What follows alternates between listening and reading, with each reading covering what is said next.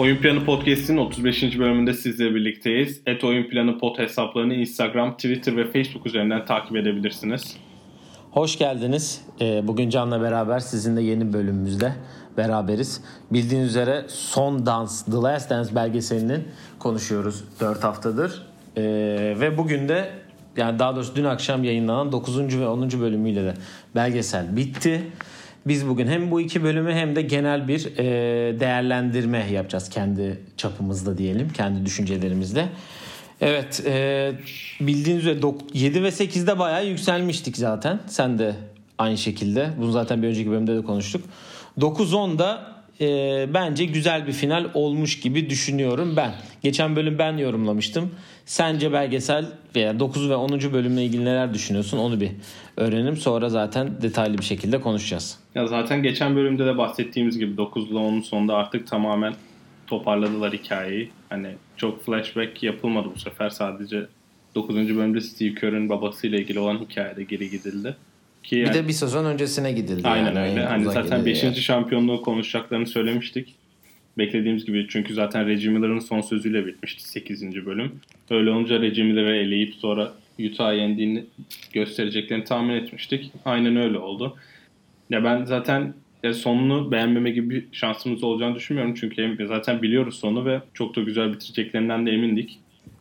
Ben sonunu 10. bölümde spoiler zaten veriyoruz. Yani artık herkes alışmıştır evet, buna. spoiler söyle yine de biz uyaralım ama eğer henüz izlemediyseniz e, direkt kapatın, izleyin sonra bir daha dinleyin. Benim sonuyla ilgili şeyim 10. E, bölümün bitmesine yaklaşık bir 20-25 dakika kala hani son şampiyonluk kazandılar. Son 25 dakika ya da 20 dakika böyle çok daha motive edici ve inspirational şeyler bekliyordum ben. Biraz orada hani yani niye bu takımın dağıldığına yüzde... ve tarzı şeylere girdiler. Ama yani sonuçta bu bilinmeyen bir şey. Yani Jordan kendisi bile o takım neden dağıldı kısmında biraz şey yapıyor yani. Niye hani Reinsdorf'un sonunda açıklayacak demesinden sonra ben bile bilmiyorum hiç konuşulmadan kaldı tarzı şeyleri oldu yani. Ben de senin gibi bekle hani inspirational tabii ki var. Yani sonuçta Jordan'ın yaptıkları bu takımın 8 senede nerelere geldiği, Jordan rookie sezondan beri bu takımı nereye getirdiği onları anlatıp onları göstermiş güzelce. Ama senin istediğin biraz daha yüksek inspirational şeylerdi diye düşünüyorum. Evet evet zaten ya ben düşüneceğim şeydi ee, yani Reinsdorf'a 22 sene vermişler bu konuyu açıklaması için ve hala açıklayamadı. Ondan ona biraz şaşırdım yani. Reinsdorf hani o son sahnede e, Michael Jordan iPad'den gösteriliyor. Reinsdorf'un ne dediği ve orada Michael Jordan'a inandıracak bir şey yapamıyor. Ki zaten onda büyük nedeni ikisinin de birbirine atışmamasının büyük nedeni de ikisinde hala bir NBA sahibi olması. O yüzden NBA takımı sahibi. Aynen öyle. Yani güzeldi. Yani ben beğendim açıkçası. Ben şuna benzettim. Ee, şöyle bir örnekleme yapacağım daha doğrusu. Ee, Avengers Endgame filmini biliyor herkes biz dinleyenler izlemişlerdir. Ee, eğer izlemedilerse onlar da kapasınlar çünkü spoilerlı olacak anlatacaklarım. Filmi de bölümü filmi de The Last Dance'i de izleyip öyle gelin arkadaşlar. Ee, hani sonuçta o filmde de herkesin geri geleceğini biliyorduk. ne olacağını da biliyorduk. O en sondaki savaş sahnesinde bizi yükselttiler. Yani 7 ve 8. bölüm ben o savaş sahnesine benzetiyorum. Yükseldik yükseldik yükseldik. Savaş sahnesi uzun uzun falan derken en son işte Iron Man'in yaptığından sonra yine yüksek. Sonra işte bu gelecekte ne olacak o işte o Tony'nin cenazesi bilmem nesi falan hani sonunu biliyoruz olacakları biliyoruz 9. ve 10. bölümü de ona daha çok benzettim. Yani böyle nasıl diyeyim biliyorduk sonunun ne olacağını ama hani yine de hani evet Jordan kazanacak o son şutu atacak bilmem ne olacak. Hani daha bir rolanti güzel bir kapanış olmuş yani diyebilirim. Evet yani, yani biraz böyle bir benzetme aynen. yaptım. Yani ben, aynen ben katılıyorum dediğine benzetme açısından çünkü hani benziyor sonlar hani çok yükseltip ortalarında sonlarına doğru yükseltip sonunu biraz daha yavaş geçtiler ki hani herkesin geldiğine onu ben en sona saklayacağım ama Ron Harper'ın olmaması benim çok dikkatimi çekti. Bütün 10 bölümde sadece Cleveland Cavaliers'ın oyuncusuyken bir yorumu var. Onun dışında Bulls'la ilgili hiçbir yorumda kendisi yok ki o takımın en iyi 3 savunmacısından bir tanesi diye düşünüyorum. Ve yani şöyle de bir şey var. Ron Harper her eski görüntüde dönemin o hani kimsenin görmediği ilk defa göreceği bölümlerde de neredeyse hep Ron Harper var. Evet. kupayla çıkıyor falan filan son şampiyonlukta. Neyse oralara zaten geleceğiz en sonlara doğru. İstersen başlayalım bölümlere. Senin hani başka ekleyeceğin burada herhangi Yok, bir şey yoksa. bölümlere başlayalım. En sonunda zaten derin bir değerlendirme yapacağız. Ya işte 9. bölüm dedin e, demin sen de söyledin 8. bölümün en sonunda e, Reggie Miller'ın sen Michael Jordan'ı emekli edeceksin diye bir kendi açıklaması var. Kendine böyle demiş o zaman. 93'teki e, daha doğrusu 98'deki ba- doğu finaliyle başlıyor. Bundan öncesine gidiyorlar ve 93'te bir Jordan'la ettiği bir kavga var ki araya giriyorlar falan filan. Jordan da bunu izleyip diyor ki ayırmayın niye ayırıyorsunuz falan tarzı şeyler var. Orada da Jordan iyi bir şey geçiriyor suratına yani. Evet evet suratına Bilmiyorum iyi bir darbe mi? vuruyor. Aynen. Ee, sonra çaylak senesindeki hikayesi var ki orada da Reggie Miller o Jordan'ın listesi olan o özel şeyi sonda da bahsedeceğiz bu listeden. Oraya aldığı bir hani bu mu suda yürüyen Michael Jordan tarzı falan filan bir açıklaması var ki ilk devrede ona karşı oynadığı iyi bir oyundan sonra ondan sonra sadece ikinci devre iki sayı atıp üstüne Jordan'da 37 sayısı atarak o günden beri Reggie Miller'ın Michael Jordan'a hiçbir zaman Michael Jordan demediğini ya Black Jesus ya da Black Cat ya da Jordan dediğini e, anlatıyor. Sonra işte tekrar 98 Doğu finaline dönüp bu arada o Indiana takımı gerçekten iyi bir takım ya.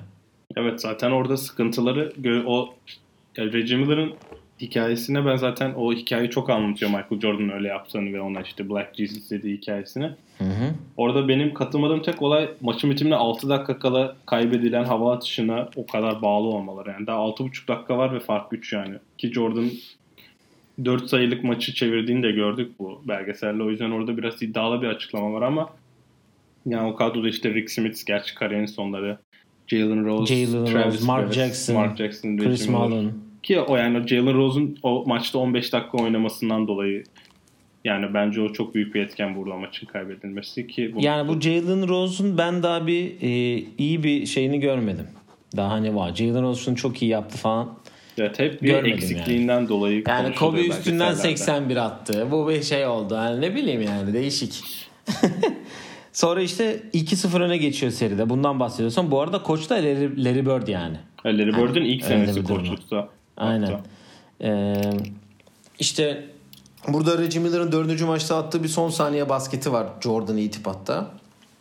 Yalnız o top Jordan'ın da 2.9 şey yok 1.1 sanırım. 1.1 saniye kala denediği bir şut var içinden çıkan. Bayağı girmiş içinde yani. Evet o bayağı top içinden çıkıyor. bayağı yani. şaşırtıcı ki ben o kadar yakın olduğunu hatırlamıyordum o şutun.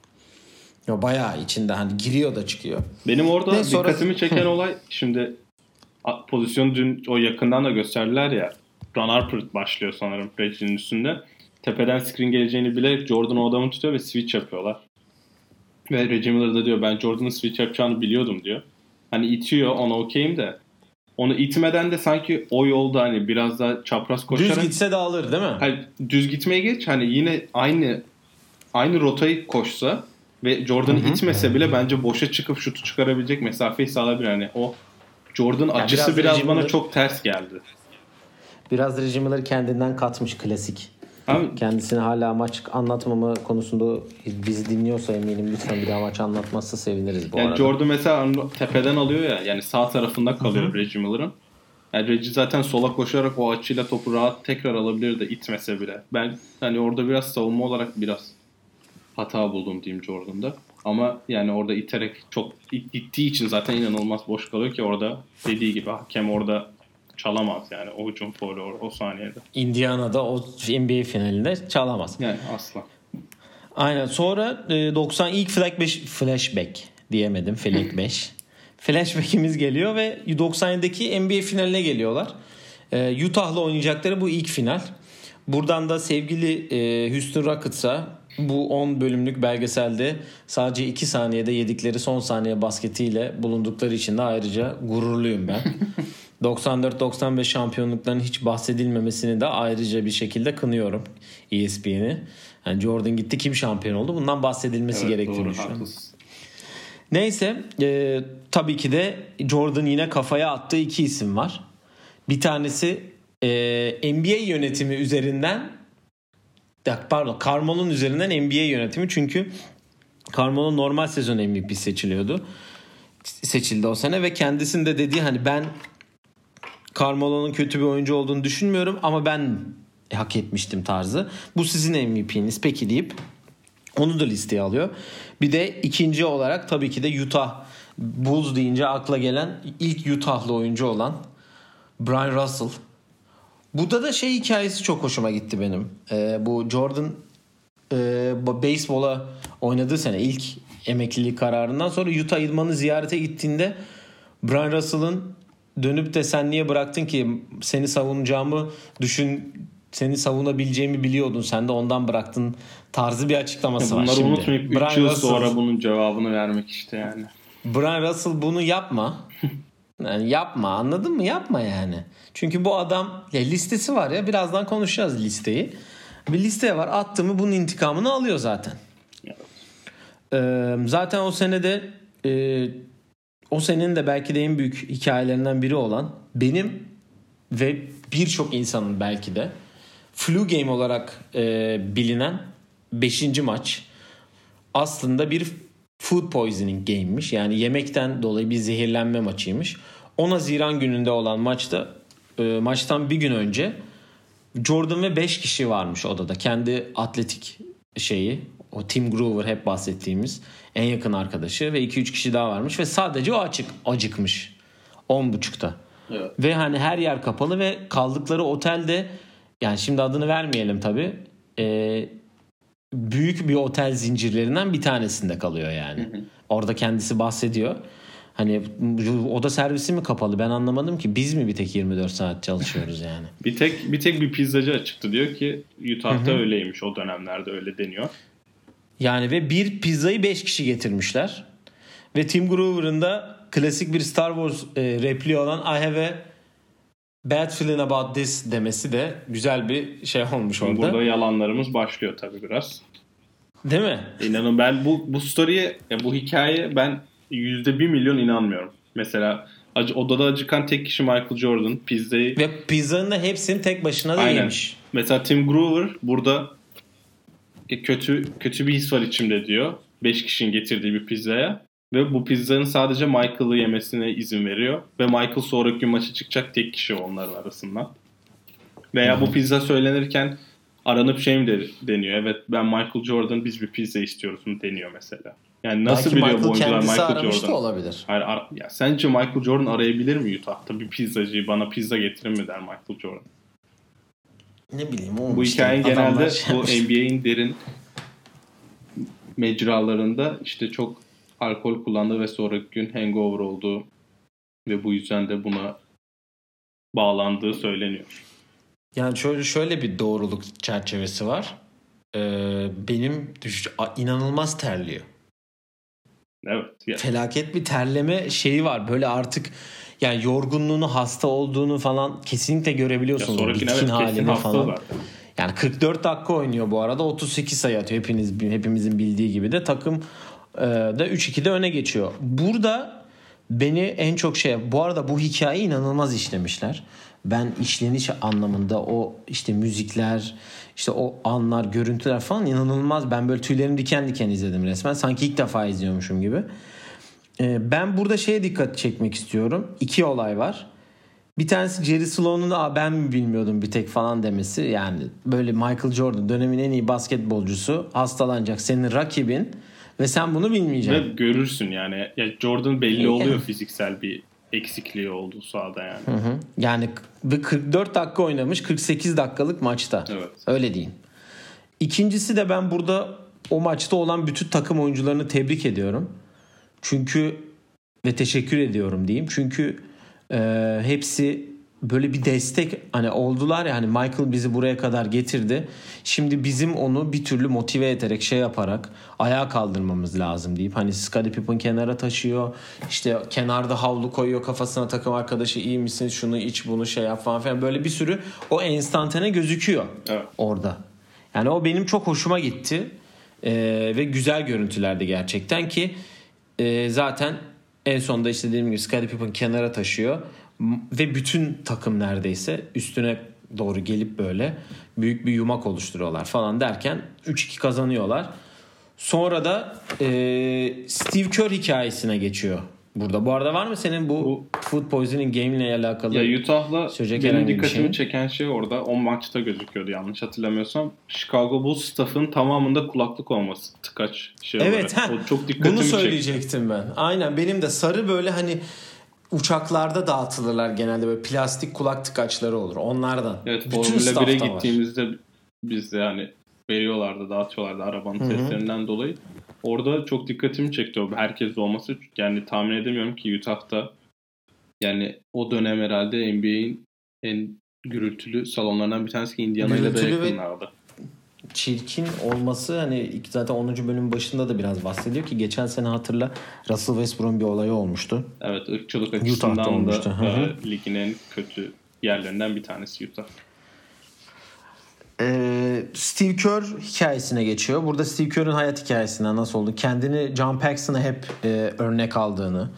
İşte burada değişik olarak babasının 84 yılında Beyrut'ta vurulmasıyla alakalı ki onu da soruyorlar Michael'la hiç o konuştunuz mu babalarınızın şeyini falan diye. Hayır diyor. Buradan da şuna bağlıyor. 6. maçta o attığı son saniyede ki burada da şöyle bir şey var çok enteresan. Ee, Jordan o double team'in geleceğini fark edip ona hazır ol demesi. O da heyecanla hazır olacağım sen merak etme deyip hatta bunu çok güzel e, bir hikayeyle kutlamada anlatıyor ve 5. şampiyonluğu kazanıyor. E, Bulls burada.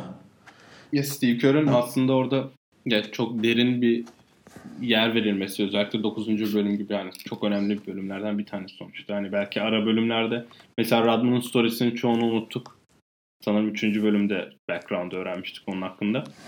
Mesela Phil Jackson'da da öğrendik ama mesela aklımızda çok az şey kalmış olabilir ama 9. bölüm gibi hani sondan önceki bölümde Steve Kerr'e böyle bir yer verilmesini ben çok takdir ettim çünkü Michael'la belki çok konuşmamışlar baba konusunda. İkisinde babasının işte vefat etmesi ve olaylar hakkında çok konuşmadık. Diyor ki Steve Kerr hani 30 yıl sonra bile gözleri doluyor.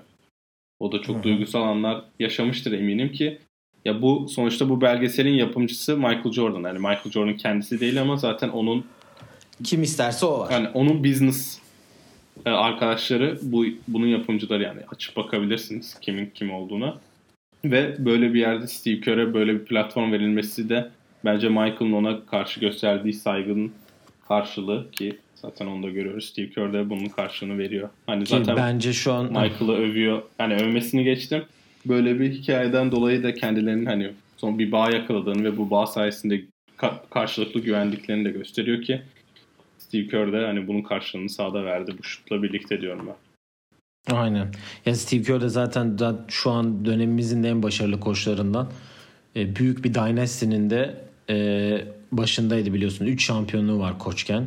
3 de Chicago'da var. Bir tane de San Antonio'da var. Toplamda 7 şampiyonluğu olan hem oyuncu hem koç olarak bir e, kişi ve ben çok başarılı buluyorum kendisi ve çok düzgün de. Ha, ve bu, Buluyorum bunun, açıkçası. e, Steve Kerr'ün de bu dönemlerde özellikle Amerika'nın son yaklaşık 2-3 yıl içinde bulunduğu politik durumda niye bu kadar konuşkan olduğunu, niye bu kadar aktivist olduğunda nedenini direkt kendisi de yaşadığı için görebiliyoruz ki çok önemli Hı hı. bir kişiliği yani kişiliğin çok büyük bir parçası bu kişilik Steve Kerr'ün niye Chicago Bulls antrenörü olmadığını da ben hala anlayabilmiş değilim. John Paxson nasıl böyle bir şey atladı ve Steve Kerr'ü takım başına getirmediği de dün Twitter'da gezen olaylardan biriydi. Mantıklı. Evet. Evet son 9. bölümün sonunda da 98'deki 7. maça gidiyor Indiana'ya. Burada da Gaslet yani Jordan'ın e, korumalarından bir tanesi ki korumalarıyla ne kadar vakit geçirdiğini bu belgeselde zaten çok fazla gördük. Bir önceki bölümde e, iddiaya girip oyun oynadığı e, koruması olsun. Burada da e, Gaslet kendini bir baba figürü olarak şey yapıyorum görmüş. Ondan bahsediyor. Hatta karısı da çıkıyor. E, ve hani maçta şöyle diyor. Beni diyor arabadan soyunma odasına kadar götürürdü. Soyunma odasına arabaya kadar getirdi ve hani eski bir Chicago polisiymiş kendisi de zaten. E, ve çok bayağı hani görüyorsunuz onun ne kadar nasıl diyeyim etkisi Her olduğunu. resimde var zaten. Aynen öyle. O kısa hastalığından dolayı işi bırakıp tedavisine başlıyor ki karısı da diyor ki Jordan hastalığında da ameliyatında da tedavilerinde de hep bizle beraberdi diyor. İşte onun için ne kadar önemli biri olduğunu babasının vefatından sonra görüyoruz ve 7. maçı çıkılacak ve bu 7. maçı çıkılmadan da önce hep bir şey var. Acaba bu son maç mı? Son maç mı falan deyip yani Jordan da kendisinin dediği şey hani bizi en çok Detroit'ten beri zorlayan bu Indiana takımıydı diyor. Ve yani bu, bu uzun maratonda ikinci defa 7. maça kalıyorlar. Düşün. Evet. 8 sene 6 şampiyonluğun var. 6 şampiyonlukta ilk defa 7. ikinci defa 7. maça kalıyorsun. Yani iyi oynuyor. Bu Gaslet de son maça geliyor 7. maça. Ben bu maçı onun için kazanıyorum deyip hatta onun için maç topunu da alıyor. Ee, bölümün sonunda da bu arada arabasının plakasını gördün mü? Evet Air.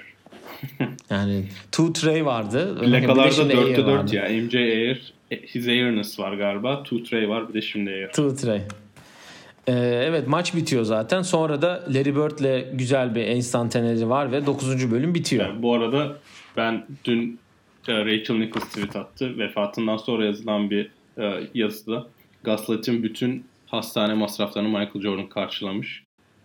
Ki zaten hani onu tahmin edebiliyoruz. Yani görüntülerden ve e, eşinin nasıl konuştuğundan Michael ne kadar yakında olduklarını. O maçta da dikkatimi çeken tek şey var. Maç önü yani bir takımın yıldızı soyunma odasında kendi sek- sekmesinde konuşurken maçın e, sideline reporter Ahmad Raşad'ın da soyunma odasında olup o oyuncuya motive vermesi. Yani Ahmad Raşat her yerde Evet. bu arada. MVP ödülü verilirken de orada Jordan hastayken Jordan hastalık haberini veren de o işte ya her yerde vardı. Bu bölümde de bir kere çıktı zaten en sonlara doğru. Evet. Do- 10. bölümde. E, 10. bölüm başlıyor. Burada da Michael Jordan'ın belki de e, en büyük özelliğini anlatıldı ve bizim de bu e, belgeselden çıkarabileceğimiz şeyi anda yaşamayı çok iyi yapan bir insan olduğunu anlatıyor ki bunun da en büyük şeyi Phil Jackson'dan geldiği söyleniyor. Zen inancına göre bildiğiniz üzere Phil Jackson zen inanışına karşı bir ilgisi var ve bunu oyuncularına da her türlü anlatan bir koç. Ee, burada da e, yazar şey vardı. Geçen gün ben bu isim konusunda çok kötüyüm ya. Ha, Mark Vancil. Mark Vancil bundan bahsediyor ve çok güzel anlatıyor gerçekten o. İşte kulağında kulaklık ve elinde Discman'le soyu işte shoot around'a geliyor falan. Bu arada hangi bölümdeydi? Bir öncekinde ya da bunda.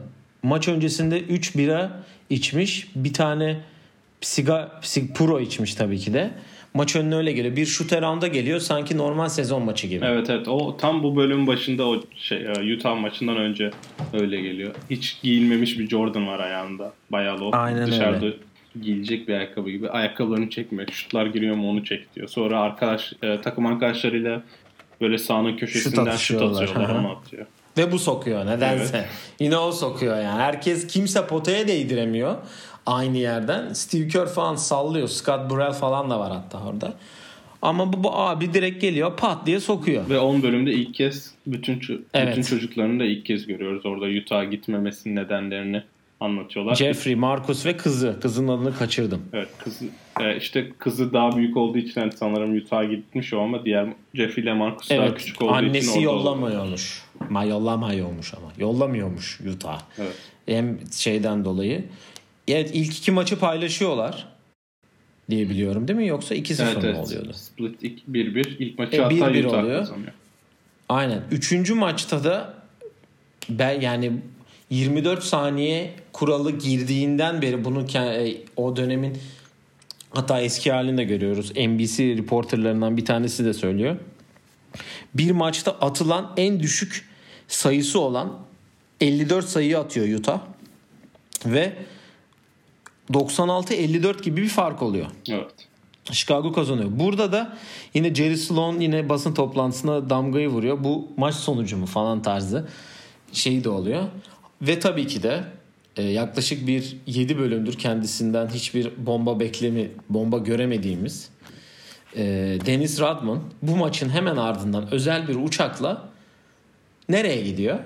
Hulk Hogan'la güreşmeye gidiyor. Hulk Hogan'la WWE e, şovuna gidiyor diyelim. Ve idmana çıkmıyor. E, ceza alıyor. Hani niye nerede diyor. Haberiniz var mı diyorlar Phil Jackson'a. O da yok diyor. Burada tabii eski görüntüler de çıkıyor. İşte Rodzilla'mış lakabı da. Hatta alıyor şeyi vuruyor böyle. İşte Hulk Hogan diyor ki işte böyle Carmen Electra var bu arada yine. Kendisi yine orada bizimle beraberdi. İyi oldu onu gördüğümüzde. Rodman'ın burada da e, dediği şey hatta ben hem eğlenir hem şeyimi yaparım. İstediğinizi yapın ama ben sahaya da çıkar işimi de yaparım diyor. Zaten bunu sonraki gün iki tane çok kritik serbest atış Bir tane de üçlüğü var. Aynen öyle. Ee, burada en komik konu ama bu 300 basın mensubundan e, Media Relations'ın başındaki adamın kaçırma olayı var. Muazzam bir e, görüntü. Onu da izlersiniz zaten nasıl kaçtığını. E, e, e, terliklerini eline alıp çorapla koşuyor hatta en sonunda. Ki zaten bunu Buradan dün NBA lazım, şuradan sanırım bir asistan koç ya da Rachel Nichols yazmıştı yine. Tam hatırlamıyorum. Bütün NBA takımlarının böyle bir kapısı olduğunu ve konuşmak istemedikleri zaman oyuncuların kaçtığını anlatıyor ki Rodman'ı orada medya günlük kaç medya yapmayı kaçırdığı için final boyunca 10, 20 bin dolar ceza gelmiş. Ancak Rodman gidip güreştiği için WWE o zaman başka adı var yanlış hatırlamıyorsam. Onun WWE'den 150 bin dolar çek aldığı için hani daha fazla para kazanmış oldu böylelikle ki burada bence biz Phil Jackson ne kadar iyi bir koç olduğunu görüyoruz. Orada da çünkü Phil Jackson'a diyorlar ki bu sizin bu çok büyük bir olay. Hani bu konu hakkında ne düşünüyorsunuz diye soruyorlar. Sizin için büyük o da bir diyor olay ki yani diyor sizin adam. için bir olay bu benim için bir Takımın olay konsantrasyonunu hiçbir türlü etkilemiyor. Yani siz büyütüyorsunuz bunu tarzı bir açıklaması var onun da. Ki zaten burada hani Rodman'ın böyle şeylere ihtiyacı olduğunu ve böyle şeylerden enerji aldığını ve daha iyi oynadığını en iyi bilen Phil Jackson ki o da bunu yapmasına izin veriyor. Burada takımın buna onay vermesi ve hiç kimsenin takmaması. Hatta Jordan'ın sonraki gün Jordan'ın- gelip Rodman'la dalga bile geçmesi yani inanılmaz bir olay. Yani şeyi düşündüm ben onu. Hani Rodman, de- Jordan hiçbir şey söylemiyor mu ya? Ya söylemiyor gördük yani sonraki gün dalga geçiyor İdman Radzilla diye hani şey yapıyor eğleniyor. Yani çok enteresan. Hani diyorum hani hiçbir şey söylemiyorum. Bu kadar kazanmak istiyor. Adam yok bir gün önce idmanda falan filan. Yani şu an günümüzde böyle bir şey olsa takımda kavga çıkar. Ya tabii çıkar ama mesela biri de Jordan kötü oynasa sonraki gün maçı kaybetse ona gidip diyebilir ki abi sen dün 4 pro içtin bütün gece içiyordun veya sonra önceki gün bütün gün golf oynadın diye Jordan'a da çıkışabilir. Belki haksız olur ama hani Jordan da kendi çapında eksileri var. O da biliyor ki ben nasıl pro içmek istiyorsam, ben nasıl bütün gün golf oynamak istiyorsam Rodman da gidip enerjisini atması için gidip hani belki insan içine çıktığı için kötü gözüküyor ama o da, o da Rodman'ın bir enerji atma şeyi, şekli bence. Reputasyon işi yani. Ya evet yani Rodman bunu yapmak istiyor. Gidiyor, gidiyor Yoksa- çıkan 150 bin dolar kazanıyor mesela. Yani Dennis Rodman da sonuçta iki tane büyük dynasty'nin en kritik oyuncularından biri yani. Evet ki zaten 5 şampiyonluk kazanmış. NBA'nin en iyi belki de 4 numaralarından bir tanesi. En iyi savunmacısı. Evet sayı yönünde bu bir sıkıntısı var ama rebound sezgisi bu kadar iyi olabilen ben başka bir oyuncu görmedim. Her topa elini sokar mı ya biri? ki zaten bu dönemde de öyle Rodman inanılmaz önemli bir oyuncu da değil yani ki görüyoruz hani o maçta ma- 6 rebound falan aldığı final maçları var ki hani normal kariyer averajı 12 rebound olan biri için hani çok da iyi oynadığı söylenemez. Ve oynadığı isimler de dönem basketbolu anlamında çok iyi uzunlarla karşılıklı oynuyor. Herkesi tutuyor. Carmelo'nu tutuyor, Patrick Ewing'i tutuyor. İşte Charles Barkley'i tutuyor, Tim Duncan, yani o zaman David Robinson, Tim Patrick Ewing herkesi Evet. karşısında durabiliyor yani. Ve sonra da artık son bölümüne girdiğimiz belgeselinde de 6. maçı başlıyor diyelim. Burada e, e, şey var. Ne var? Ha, Scottie Pippen'ın bel sakatlığı var. Bu bel sakatlığı da hatta bir görüntü var. Yatıyor Scottie Pippen masaj koltuğunda.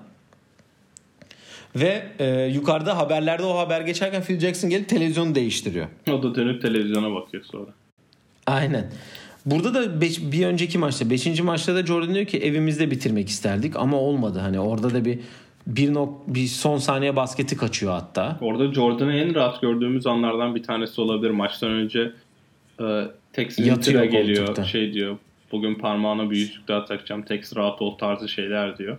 Ki 3-1'den sonra yaptığı basın toplantısında da 2000 2009 2009'da gördüğümüz Kobe Bryant'ın aynı basın toplantısının tıpatıp aynısını görüyoruz. 3-1 iken işte job is not şey done, it's daha. not finished diye bir açıklaması var ki Kobe'nin de nereden aldığını görüyoruz bunu. Hani orada biraz rahat görüyor. Ra- Jordan'ı ilk kez rahat gördük. O yüzden belki yani maç kaybediliyor ama zaten 6. maçta Pippen'ın sakatlığı ve Ve Utah Jazz'ın sanki. Pippen'ın sakat olduğundan hiç haberi yokmuş gibi bir maç oynaması da değişik bir olay. Hakikaten. Yani beşer dakikalık tedavi olup oyuna giriyor ikinci yarıdan sonra ki 4 sayı önde olan bir Utah var. Hani kendi dediği şeyde bütün maç sadece bir decoy gibiydim yani diyor. Yani aldatmaca gibi hani sanki topu bana her an verebilirler. Şey yapabilirler ki bu decoy olma işini de Jordan kendisi e, bu food poisoning maçında bir sene önceki 5. E, maçta ben hani hiç olmazsa böyle oynayayım deyip de çıkıp da 44 dakikada 38 sayı atması da enteresan bir şey tabi. E, bütün takımın sayı yükünü Jordan çekiyor burada. Evet. 45 sayı atmış. Takım o gün 42 sayı atmış. Yani o bitkinliği, o yorgunluğu görebiliyorsun zaten. Sonra zaten o Jordan'ı Jordan yapan o sekans var. Belki de bu 6 sezonun en güzel bitirişini gördüğümüz 41 saniye kala at, penetre edip attığı sayı. Ee, üstüne topu çalması Carmelo'ndan. Ters taraf yardımından gelip bu arada topu çalıyor. Ve tabii ki de The Last Shot. Bu ikonikleşmiş fotoğrafın olduğu. Hatta fotoğrafı orada fotoğrafa baktığın zaman herkesin nasıl üzüldüğünü o şutu attığında görebiliyorsun direkt. Evet. Ee, sonra da işte zaten e, şeye soruyorlar bunu. E, Deniz Radman'a. O da çok güzel bir cevap veriyor orada. Yani tabii ki de o şutu o atacaktı. Başkası atamazdı deyip. Pippen da benim çekilmem lazım. Ayak bağı olmamam lazım deyip köşeye açılması. Ve burada da yıllarca süren tartışması bulan Jordan sol eliyle Brian Russell'ı itti mi? Ee, tartışmalarında son noktayı herkes koyuyor diye biliyorum ki ben inanmıyorum ittiğine. Evet, ben sonra açıklama yapacağım bu konuyla ilgili. Ha, sen inanıyorsundur çünkü. Evet. Kesin ya bu. İtme kesin. mi ihtimali var mı? Elini ittiğini nasıl yani eli duruyor yakında sonra eli uzuyor. Yani nasıl itmemiş olabilir ki sence? Görüntü orada açık Ama yani. zaten topu sağ dripling yaptıkta hani o iki dripling yapıp çekiyor ya ikinciyi yaparken pardon ilk ilkine başlarken o takılıyor zaten Brian Jordan'ın o dediğine inanıyorum. Zaten Russell'ın gücü, gücü o yöne doğru gidiyor okey ama Jordan eli zaten. Jordan eli kalçasında eli yani ya, vücudundan 10 santim yakındaysa sonra 30 santime kadar uzuyor. Yani o itme hareketi. Yani ne koyarsan koy o itme hareketi zaten. Ya ama Jordan hangs, fires, bang. Ya zaten ona yani şu, şutu ben zaten yani öv, övmek övecek bir şey yok şutla ilgili. NBA tarihinin en önemli şutlarından bir tanesi.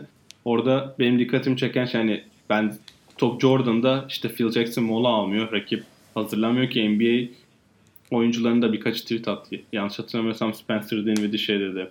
İşte bak işte mola almayan koçlar var. Rakip hazır değilken ve yani herhangi bir set ofens yokken Phil Jackson çok güzel açıklıyor. Onu açıklıyor. Sonra. Ama mesela benim aklıma ben de hani bir koç olarak düşün, düşündüğümde ben acaba mola alır mıydım böyle bir durumda diye düşünüyorsun. Tam rakip set değil. Sen de bir set oynamıyorsun. Okey top Jordan'da zaten. Hani zaten onun elinde olmasını istiyorsun da buna okeydim. Sonra aklıma hemen mesela Cleveland'da mola aldı ve sonra Kyrie'nin şut atıp şampiyon yaptı da aklıma geldi. Hani sonuçta iki argümana da Ama bir onun örnek için bulabiliyorsun. Yani molaya giderken LeBron'un Tyronn Lue'ya Kyrie'yi çiz, Kyrie'yi çiz diye göstermesi var. Hani sonuçta iki argümana da bir şey bulabiliyorsun hani her zaman. Mesela şutu kaçırsa niye mola almadı diye Phil Jackson eleştirecekti yani. Doğru. Benim burada dikkatimi ee. çeken olay NBA tarihinin en çok asist yapmış oyuncusu. Her maçta e, T-game olarak bilinen hani kısanın diğer bloktan ay herhangi bir oyuncunun bloktan diğer bloğa Carmelo'nun screen yapıp açık yaratıp postaba pas verilirken NBA tarihinin en iyi, en iyi guardlarından bir tanesi. Asist kralı olan John Stockton'ın oyunu okumadan Sonuçta masal. Screen'i yapan oyuncunun savunmacısı Michael Jordan'ın boşalttığını görme, boşaltmadığını görür ya da görmeyip topu Carmelo'na verip o top kaybını yaptırması bence inanılmaz bir hata yani burada. Yani şuttan önceki evet, hata. Top diyorsun. yani Jordan turnike atıyor. Geçip çok rahat bir turnike atıyor orada. Sonra işte gelip T-game oynuyorlar kenardan. O T-game'de de John Stockton Jordan'ın görmüyor. Yani Malone boş çıktığını sanıyor ki çıkmıyor belli ki yani. Ve o pası veriyor. Ve Jordan gelip çok rahat topu çalıyor. Yani inanılmaz bir olay bence. İnanılmaz bir hata yani. Ya John Stockton sence NBA'in en iyi 3 gardından biri mi? Ya rakamlar öyle gösteriyor ki yani bence hem Malone hem Stockton Sen de guard oynadığın için bir şey. Yani hem Malone hem 92 Stockton- olimpiyat takımında da var çünkü. aynen olduğu için ya ikisi de yaklaşık 20 20 yıl oynadı. Hatta 20 yıldan fazla oynadı ikisi de. Yani rakamlar inanılmaz çünkü ikisi de inanılmaz istikrarlıydı. İkisi de birbirlerinin asist rakamlarını, sayı rakamlarını inanılmaz arttırdı. Ki John Stockton top çalmada da NBA'in bir numarası diyebiliyorum. Yani o çok ayrı bir seviyede. İstikrarından dolayı en iyi 3 karttan bir tanesi olabilir. Ama tabii hiç şampiyonluğu yok. Ya da herhangi bir maçlarda mesela John Stockton 30 attı maç kazanıldı denmiyor. O yüzden 3 garda girmeyebilir ama hani on, ilk onda olacağını düşünüyorum. Ben ki yani Malone'un da bu kadar iyi olmasının nedeninin bir tanesi tabii ki John Stockton. Yani ben birkaç görüntü var burada. Tabii ki de maç bitiyor. 6. şampiyonluğu kazanıyorlar. Görüntüler falan filan yanılmaz zaten. Görseller falan. Ee, bir maç sonunda e, hem John Stockton hem Carmelo'nun Jordan'ı bekleyip maçtan sonra selam Orası yani galiba bye medya bye şeyinden demesi. önce ya. Hani önce kazanan konuşuyor ya. Çünkü onu Reggie Miller'da da gördük. sonra evet. Medya Ha, şeyi evet, sanırım. evet. Medyadan sonra işte yine de bir Evet. oynanmış bir maçtan sonra. İkincisi de e, Carmelo'nun şampiyonluğu kaybettikten sonra gidip bütün takım otobüsünü de takımı tebrik etmesi inanılmaz bir olay.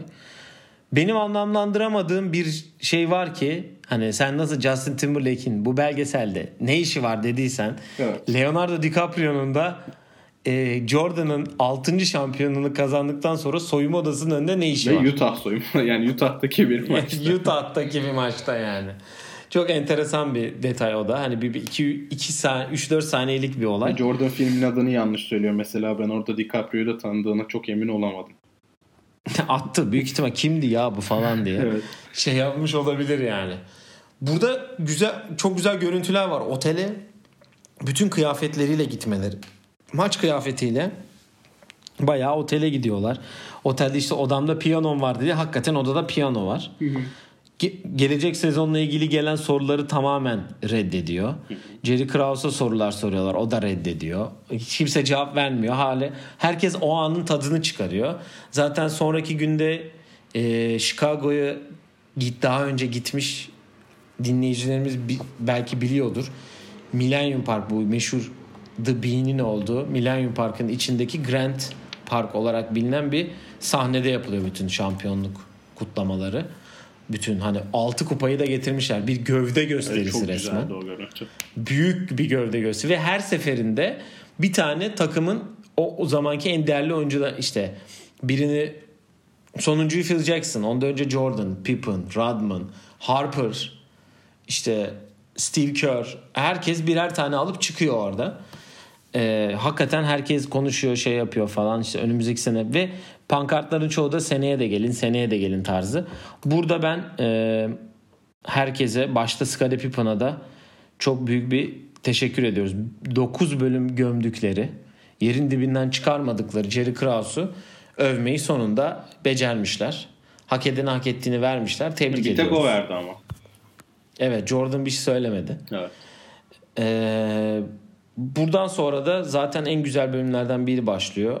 Ya tabii ki önce Reinsdorf Phil Jackson'ı arıyor. Phil Jackson diyor ki yani geri gelmeyi hak ettin diyor. Önümüzdeki sene de gel.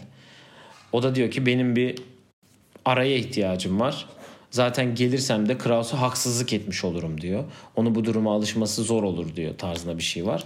Sonra da Jordan'a son defa belki de Michael Jordan 1 ve iPad 2 en fazla gösterilen şeylerde. O iPad'i uzatıyorlar ve Reinsdorf'un neden bu Chicago takımını dağıttığını açıklamaya çalıştığı bölüme geliyor. Ee, ya demin de bahsettik burada pek bir açıklayıcı şey yok. Zaten Jordan yine emekli oluyor. E, Pippen ve e, Steve Kerr takas ediliyor. Phil Jackson bırakıyor. Zaten bir sene sonra da Lakers'a dönüyor tekrar basketbola. Ee, Dennis Rodman'ı da salıyorlar zaten. Sonra da işte bu takımın aslında 7'ye de gidebileceklerini Jordan çok güzel anlatıyor. Bana takımdaki kime sorsanız diyor ben zaten senelik kontrat yapıyordum diyor. Ben kalır ben kalırdım diyor. Steve Kerr bla bla bla bir yerli. Diğer takım arkadaşlarının adını bile hatırlamıyor. İki tane sayıyor. Biri Steve Kerr biri de başka biri. Onlar da katılırlardı diyor. Skadi'yi ikna etmek lazımdı sadece diyor. Deniz ve ben kaldığımız sürece Skadi'yi de ikna etmek kolay olurdu diyor. Peki senin bu son bölümle ilgili bir şey söylemek yok. istiyor musun? Son kısımla alakalı yoksa yok, yok. soruma geçiyorum evet. çünkü. Bu takım 7'ye gider miydi? Ya ben çok inanmıyorum. Sonuçta lockout senesi ve maçlar 3 3 e, her herkes 2 maç 2 gün arayla maç yapıyordu. Hatta bir gün arayla maç yapıyordu. Çok yaşlı bir kadro. Ben Dennis Rodman'ın bu kadar efektif olacağını zaten düşünmüyordum ki sonlarda inanılmaz efektif hiçbir maçı yok gibi. Yani bu takımın çok büyük bir parçası olacağını zannetmiyorum ki zaten free agent'tı. Pippen inanılmaz bir para alacaktı ve atıyorum inanılmaz para aldıktan sonra bu kadar şey oynayacağını da çok düşünmüyorum. Ancak Jordan zaten hani fiziksel olarak nasıl sıkıntılar yaşadığını hem Pippen hem Jordan'ın gördük burada. Hani yorgunluktan Jordan ilk kez bu kadar hani yorgunluktan yakındığını gördük bu bölümlerde. NBA playoff'ları birer gün arayla oynanıyordu. Ee, çok zor tuttukları bir dönemde hani Carmelo'nu zor tuttukları demeyeceğim. Çünkü gömeceğim bir süre sonra. Carmelo'nun sıkıntı yarattığı bir dönemde David Robinson ve Tim Duncan'a karşı nasıl bir savunma yapacaklarını hani atıyorum finalde Spurs gelirse merak ediyorum. Ve hani Steve Kerr boşta kaldı ki zaten son maç istatistiğine baktım Steve Kerr 25 dakika oynayıp top potaya atmamış mesela. yani çok şaşırtıcı olabilirdi. 7 hani biraz zorlayabilirdi. Çünkü Pippen inanılmaz bir para alacaktı. Jordan zaten inanılmaz bir para oynuyor. Benim anlamadığım tek olay burada Jordan'ın ben kariyerimin en üst seviyesindeyken bırakmak zorunda kaldım diyor. Bu karar kendisinin kararı. Belki Phil Jackson bıraktı okey. Ama yani ben çok anlam veremiyorum. Hani madem bırakmak istem istemiyordu niye bıraktı? Hani tam Bulls'la gelmiyordu. Phil Jackson'la çalışmazsam olmaz dediği için yani diğer 29 ya da ya onun yerine gelen 30 koçun hiçbirini mi sevmiyor? Hiç kimse mi ikna edemedi de şey oldu. Onura'yı çok anlayamadım.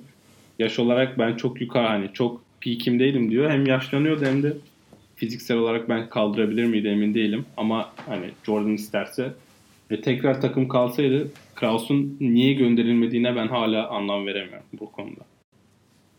Ya Reinsdorf'un bir bağı var onunla. Onu zaten kendisi ilk, ilk birkaç ilk üç bölümde falan bahsetti. Ben şunu diyeceğim. Başka bir takıma gitmezdi. Gitmemek için bence zaten bıraktı kariyerinin zirvesinde. Çünkü o kadar güzel anlatıyor ki yani her şeyini verdi. Ve şey dedi zaten sadece bir kibrit yeterdi dedi. Eski bölümün eski draft olduktan sonra da Chicago Bulls'un da bir Philadelphia gibi bir Lakers gibi isminin bir Boston gibi isminin anılmasını istiyorum deyip sadece dediği gibi bir kibrit çakması her şeyi alevlendiriyordu ki burada da 6. şampiyonluktan sonraki son takım toplantısındaki bir enstantane var ki gerçekten çok etkileyici bir durum. Jordan'ın orada başka bir yüzünü görüyorsunuz. Tabi ne kadar doğru şiir yazdığı kısmını bilmiyoruz ama hani bir şiir yazıp Phil Jackson herkesi bir inanışa göre bir tane tenekenin içine atıp herkes o takımla ilgili neler düşündüğünü sonra yakması. İşte ondan önce Jordan'ın da kendisi ben bu şehir için her şeyimi verdim. Chicago benim en büyük aşkım tarzı bir şeyi var. Yani başka bir şehire gitmemesini ben Chicago'ya olan bağlılığı ve sevgisinden anlıyorum. Evet Washington'a gitti ama niye gitti bilmiyoruz.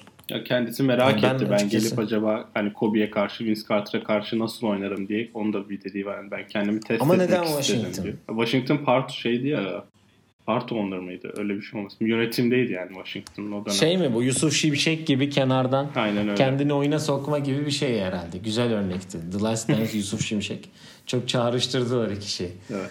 Ee, ya ben olabileceğine ben de pek inanmıyordum. Çünkü genç bir takım geliyordu arkadan. San Antonio gibi bir genç bir takım. Hem de lockout senesi. Üstüne üstlük hep yorgunlar. Yani bunu ben izlerken de fark ettim. Hep bir biz çok yorulduk. Biz çok şey yaptık. Çok fiziksel oynuyorlar. Dönem çok fiziksel bir basketbol zaten.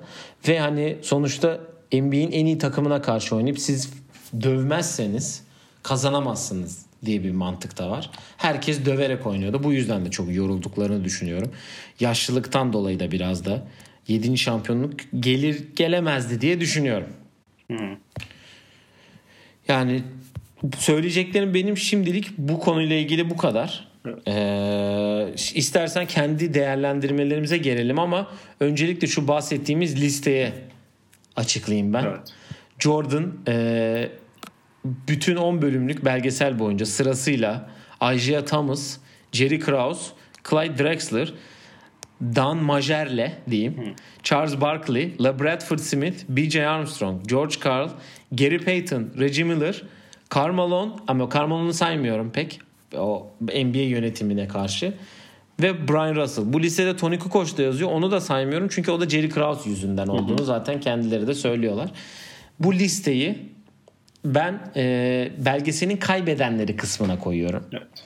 Ben kendi Yani bu- kaybedenlerimi de söyleyebilirim istiyorsan hemen arkasından. Ben bir de kaybeden kısmına e, ya zaten Jerry Krause bu listede de var. O da okey. E, New York Knicks'i yazıyorum. Yani gerçekten baba bir kazansaydınız keşke. Yani Knicks hala kazanamadığı için şu an kolay tabii. Aynen neden kaybetmeye şey olduğunu görüyorsunuz alıştığını. Ya başka kaybedenim yok açıkçası. Kaybeden dediğimizde hani ya bir de tabii ki de Utah'taki pizzacılar. Kesinlikle Utah'a gitti giderseniz eğer bir gün pizza yemeyin diyelim. Evet.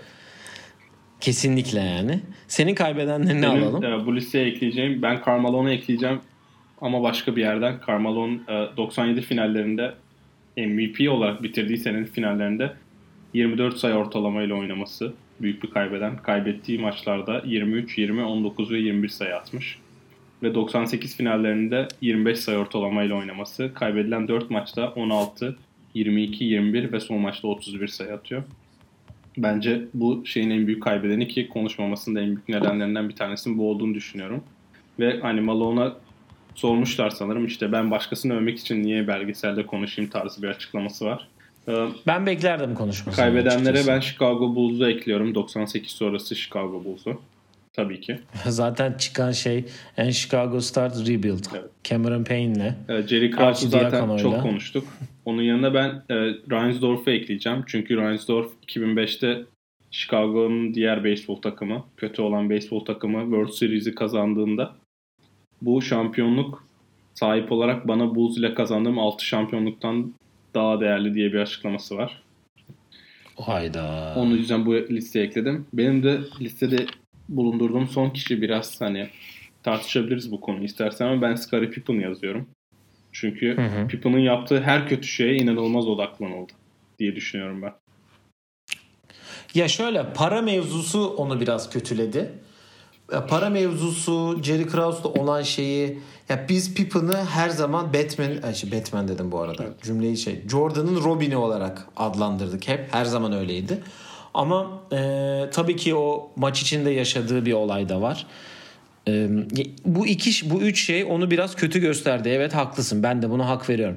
Ama sonuçta yani NBA tarihindeki çok değerli oyunculardan biri olduğunu da ve NBA tarihinin en iyi oyuncularından biri olan Jordan'ın da ona ne kadar güvendiğini ki Jordan gibi zor bir adamın ona ne kadar güvendiğini görmek de hani onu biraz da kazananlar Ya ben ya ortada bence ya biraz. aynen ya mesela o para şeyini gördük orada Jerry Krause inanılmaz bombaladı. Sonra aynı belli ki aynı interview'da, aynı röportajda sonra Krause'u övdü yani.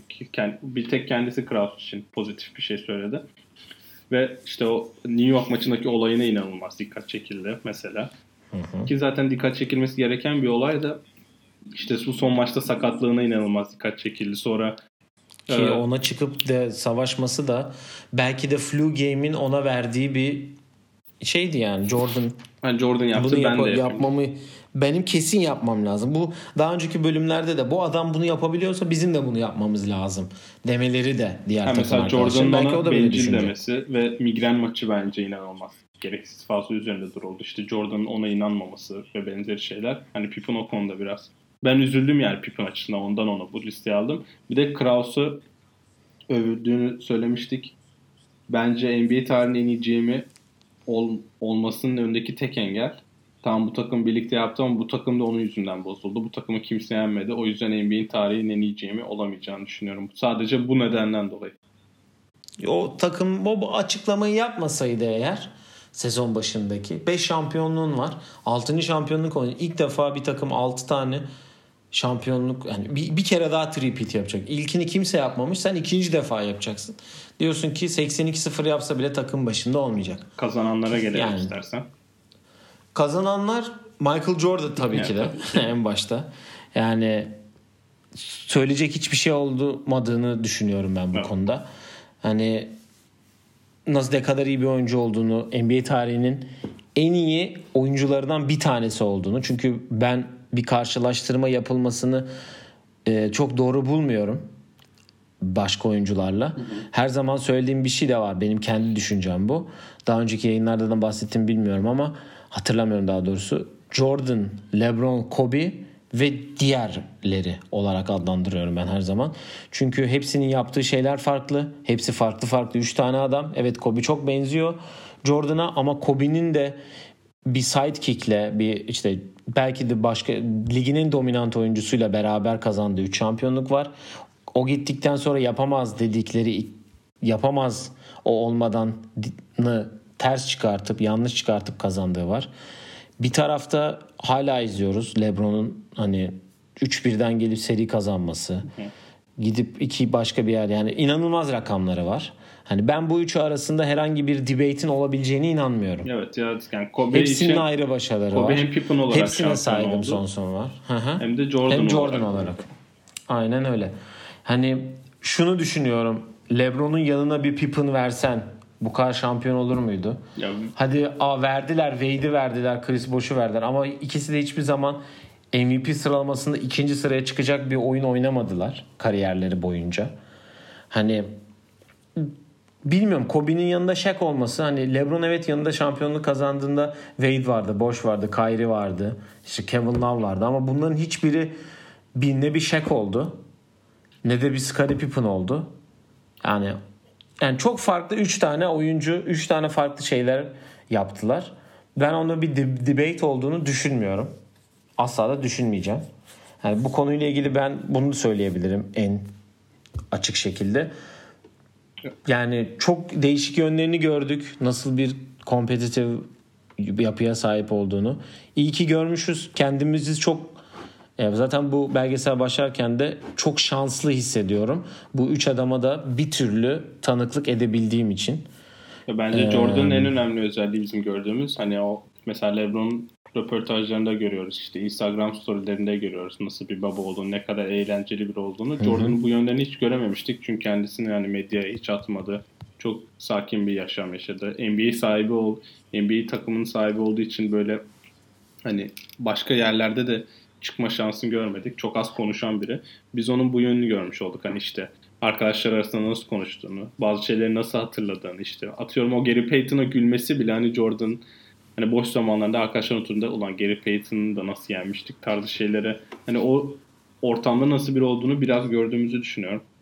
Hani Jordan bence insan tarafı bu belgeselin en büyük kazananı.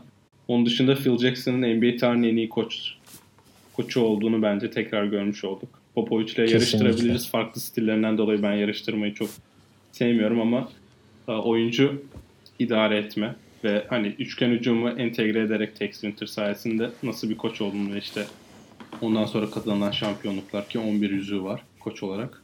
Yani şöyle diyeyim ben de o konuyla alakalı. Ben de e, kazananı olduğunu düşünüyorum. E, şöyle bir şey var onunla benimle ilgili düşündüm. E, bu demin 3 isimden bahsettik. Basketbolcu olarak. Bunlardan iki tanesiyle biriyle 6, biriyle 5 tane şampiyonluk kazandı. Evet. Yani iki tane bu iki oyuncuyu da idare edip idare etmesini geçtim. İkisiyle de ilişkisini her zaman iyi tutup gerçekten her zaman ki Kobe'nin kitabındaki yazısı da var yani. Jordan'la da arası eminim çok iyidir. Yani hatta 6. şampiyonluğun sonundaki görüntülerden birinde Tanrı seni kutsasın tarzı bir şey de var. Jordan ona söylüyor. NBA tarihin en iyi Hani- oyuncusu basına çıkıp diyor ki ben bu koçtan başka kimseyle çalışmayam diyor. Yani Aynen bu bence öyle. yeteri kadar açıklıyor. Ki sistemini ilişkisini. sevmese bile, o sistemi sevmese bile insanlığıyla, her şeyiyle. Evet Phil Jackson belki koçluğundan sonra GM bölümünde belki hatalar yapmış olabilir, şey olmuş olabilir ama bence NBA tarihinin en iyi koçu kesinlikle yani. Ya evet New York'ta yaptıklarından dolayı yakın tarihte yaptığı şeyler daha hata üstüne olduğu için ki Porzingis'i draft etmenin de hata olduğunu düşünmüyorum, Düşünmüyorum ben. yani. Hani bundan dolayı Phil Jackson son dönemlerde çok gömülüyor diye. Eleştiriliyor. Aynen eleştiriliyor. Ama biz bunun sayesinde tekrar hani Phil Jackson kim olduğunu hatırladık ki yani inanılmaz bir kişilik. Hani bu hani bu neden eleştirildiğini bu 11 Yüzük adlı bir kitabı var ve Kobe ile Hı hı. o 2004'te finali kaybeden takımı da ruhunu arayan takım diye bir kitabı var. Orada hani çok değişik biri olduğunu anlayabiliyorsunuz. Ama bu değişik kişiliğin de nasıl sonuçlar çıkardığını 11 yüzükten de anlayabiliriz. Deyip ben Phil Jackson'dan en çok yararlanan ve bu sayede bu bölüm başında da konuştuğumuz kendisini çok üst seviyelere çıkaran hem yorumcu olarak hem GM olarak hem de koç olarak çok üst seviyelerde NBA'de hala kalmayı başaran ve hala olacağını düşündüğümüz önümüzdeki 10-15 senede Steve Kerr'ü söyleyeceğim kazanan. Çünkü Steve Kerr'ün biz hani Golden State koçu olarak hani bizim yaşımızdaki kişiler ve senin yaşındaki kişiler diyeyim bizim aramız hani yaklaşık 5 yaş. Biz daha çok hani Steve Kerr'ü belki yorumcu olarak biliyoruz. Warriors'ın koçu olarak biliyoruz. Hani Steve, Stephen Curry sayesinde belki Steve Kerr'ün kim olduğunu bilen kişiler var. Aa bak Jordan takım arkadaşıymış diye tanıyan kişiler olmuştur. Sonradan öğrenirler. Sonradan öğrenen insanlar olmuştur diye. Aynen. Hani Steve Kerr'ün niye böyle biri olduğunu, hani basketbolu nasıl hani Arizona'ya gittiğini, hani bunlar çok minik detaylar belki ama işte babasının hayatına nasıl bir etkisi olduğunu Etkisi ve bu oluyor. nedenle Hı hı. nasıl bir insan olduğunu, bu politika işleri ve hani koçlukta nasıl istediğini, herkese istediğini yaptırması diyelim. Çünkü hani Warriors'ın da oynadığı sistem belki bir üçgen hücum değil ama Phil Jackson'ın inandıkları şeylere çok yakın bir sistem ve bunun sayesinde de zaten 5 tane final oynadılar arka arkaya. 3 tane de yüzükleri var. O yüzden Steve Yani hem- ben listeye çok net ekle. Ya ben de Steve Kerr başta olmak üzere ben bütün Chicago takımını yani bu belgeselde gördüğümüz bütün Chicago oyuncularını e, dahil ederim. Hani B.J. Armstrong'un da katkısı vardır. Horace Grant'in de ve ileride Horace başka Grant'i takımlara karşı biraz oynadı da. üstünü geçtiler diyeyim. Çünkü Rodman'ın yaptığı katkıdan belki daha fazla yaptı ilk 3 Hı hı. şampiyonlukta. Yani Dennis Rodman'ı zaten demin de konuştuk söyledik. O da bir kazanandır bence ki Rodman tabii. gibi bir değerin, Rodman gibi bir cevherin diyeyim. Farkına tekrar varmak. Ee, B.J. Armstrong ilk üç şampiyonluktaki o durumu. Ee, John Paxson aynı şekilde. Bill Cartwright'ın Scottie Pippen'la yaptığı o konuşma. Hani her ki zaten o bıyıklı abi sürekli çıkıyor. Kel. Adını unuttum şimdi o. Ee, Will Bill Wennington. Purdue çıktı. Ha, Bill Wennington. Bill Purdue çıktı konuştu. Luke Longley çıkıp Hani- konuşmadı ama onun da aralarda kesitlerini gördük. Yani bütün oyuncuları yani o yani Ron Harper olsun, e, Scott Burrell olsun hani herkesin ben kazanan olduğunu düşünüyorum. Evet. E, başka ek- benim aklıma gelen bir şey yok. Ya görebileceğimiz her şeyi gördük. Senin var mı ekleyeceğin kazananları bu arada yoksa Ya ben son kısma doğru geçelim mi sadece yavaştan? e, eklemek yani Reggie Miller'ın hani çok minik bir parça gördük ama Reggie Miller'ın NBA tarihinin en underrated oyuncularından biri olduğunu düşündüğümü eklemek istiyorum çünkü o takımı nerelere götürdüğünü. Yani Michael Jordan da diyor. İki tane NBA finali var. Michael Jordan da diyor ki yani ben Reggie Miller bana karşı farklı oynuyor diyor. Ki Reggie Miller diyor yani ben korkmuyordum. Saygı duyuyordum tabii ki ama hani korkulacak bir şey olduğunu düşünmüyordum. O yüzden biz Michael'la hep hani belki biraz nefret ediyor gibi karşılıklı oynuyorduk diyor. Ben artılarımın yanına Last Dance belgeselinde söylenen en iyi 5 yalanı eklemek istiyorum. Bunu e, Ringer'da çalışan bir arkadaşımız Network diye geçiyor kendisi. Jason Concepcion gerçek adı da. E, belgeseldeki en 5 tane yalanı sıralamış. Bir numarada e, Michael Jordan pardon Michael Jordan yalanları diyor. Bir numarada sanırım ilk bölümde geçen soyunma odasında işte ben hariç herkesin e, uyuşturucu kullanıp alkol kullandığı yalanı var. İki numara video arkada oynarken ben Brian Russell'ı itmedim demesi var. Ki video yani oynuyor Hı hı. üstüne. Üç numarada Utah'ta kendi adıma pizza siparişi verip ondan hastalandığım yalanı var. Dört Hı hı. numarada e, hiç gerçekleşmeyen LeBradford Smith hikayesi ve ona nice game demesi. Ve 5 numarada da Isaiah Thomas'ı Dream Team Dream Team'e ben al, benim hiçbir katkım yok olmamasından yalanı var. Ki ben bunun hepsine inanıyorum. 6 numaraya da Justin Timberlake'in ben küçükken bulaşık yıkayıp para kazanıyordum demesini yazmışlar. O da güzel bir dipnot. Ben kazananlar bölümüne de eee yani şöyle diyeyim ekleme değil de eee, saygı gö- duyma anlamında Jordan'ın eee, iki korumasını söyleyelim. Evet. Hem Wozniak hem de Gaslet bu bölümde gördüğümüz. İkisini söyleyelim çünkü ne kadar önemli olduklarını, işlerin ne kadar zor olduğunu, ne kadar şey olduğunu. David Stern de zaten bölümün sonunda e, Chicago takımının nasıl büyük bir NBA'in gelişimine nasıl büyük bir katkı olduğunu anlattılar ki buna en iyi oyuncuyu korumadan sorumlu olan iki adam var. İkisi de hastalıktan e, aramızdan ayrıldılar ama ikisinin de Jordan'ın da onlara ne kadar vefalı olduğunda zaten kendileri e, buradan da anlayabiliyoruz. Kendileri evet. de zaten söyleyebiliyor. Bununla ilgili Wozniak ile alakalı da bir yazı da var galiba. Hı hı. Geçen gün gördüm. E, kazanan ve yani benim görmek istediğim bir tek işte Carmelo'nu görmek isterdim konuşmasını. Çocuklarının biraz daha işe girip konuşmalarını görmek isterdim. Ben çocuklarının Aslında ama... röportajın daha uzun sürdüğünü düşünüyorum ama herhalde kayda değer bir şey olduğunu düşünmediler ki biraz dışarıda kaldı çocuklar herhalde. Olabilir. Ya bir de herhalde çok yani... Jordan belgeseli. Yani zaten inanılmaz Jordan belgeseli.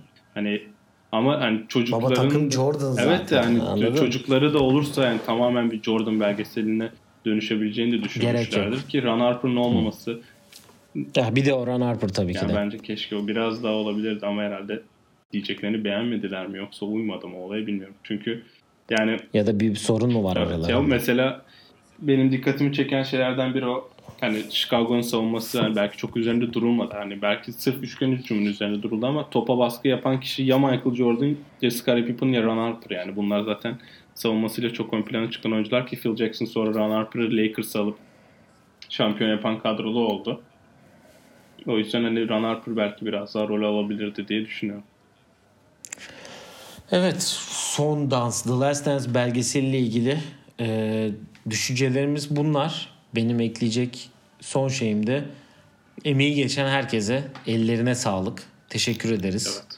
Evet. E, gerçekten çok ya beklediğimize değen bir belgesel olduğunu düşünüyorum. Başta biraz eleştirdik. Özellikle sen eleştirdin. Ben kendime şey yapayım. Evet ben flashbackleri eleştirdim. Hı-hı. Ee, ama güzel bir son oldu. Program başındaki Avengers Endgame benzetmesinden dolayı kendime de tebrik ediyorum. Onu da söylemek isterim herkese. Onun gibi bir bitiriş oldu. Ee, Valla şimdi bu da bitti. Önümüzdeki bölümlerimiz de e, hazır. Hazır dediğimiz yani ne konuşacağımız hazır.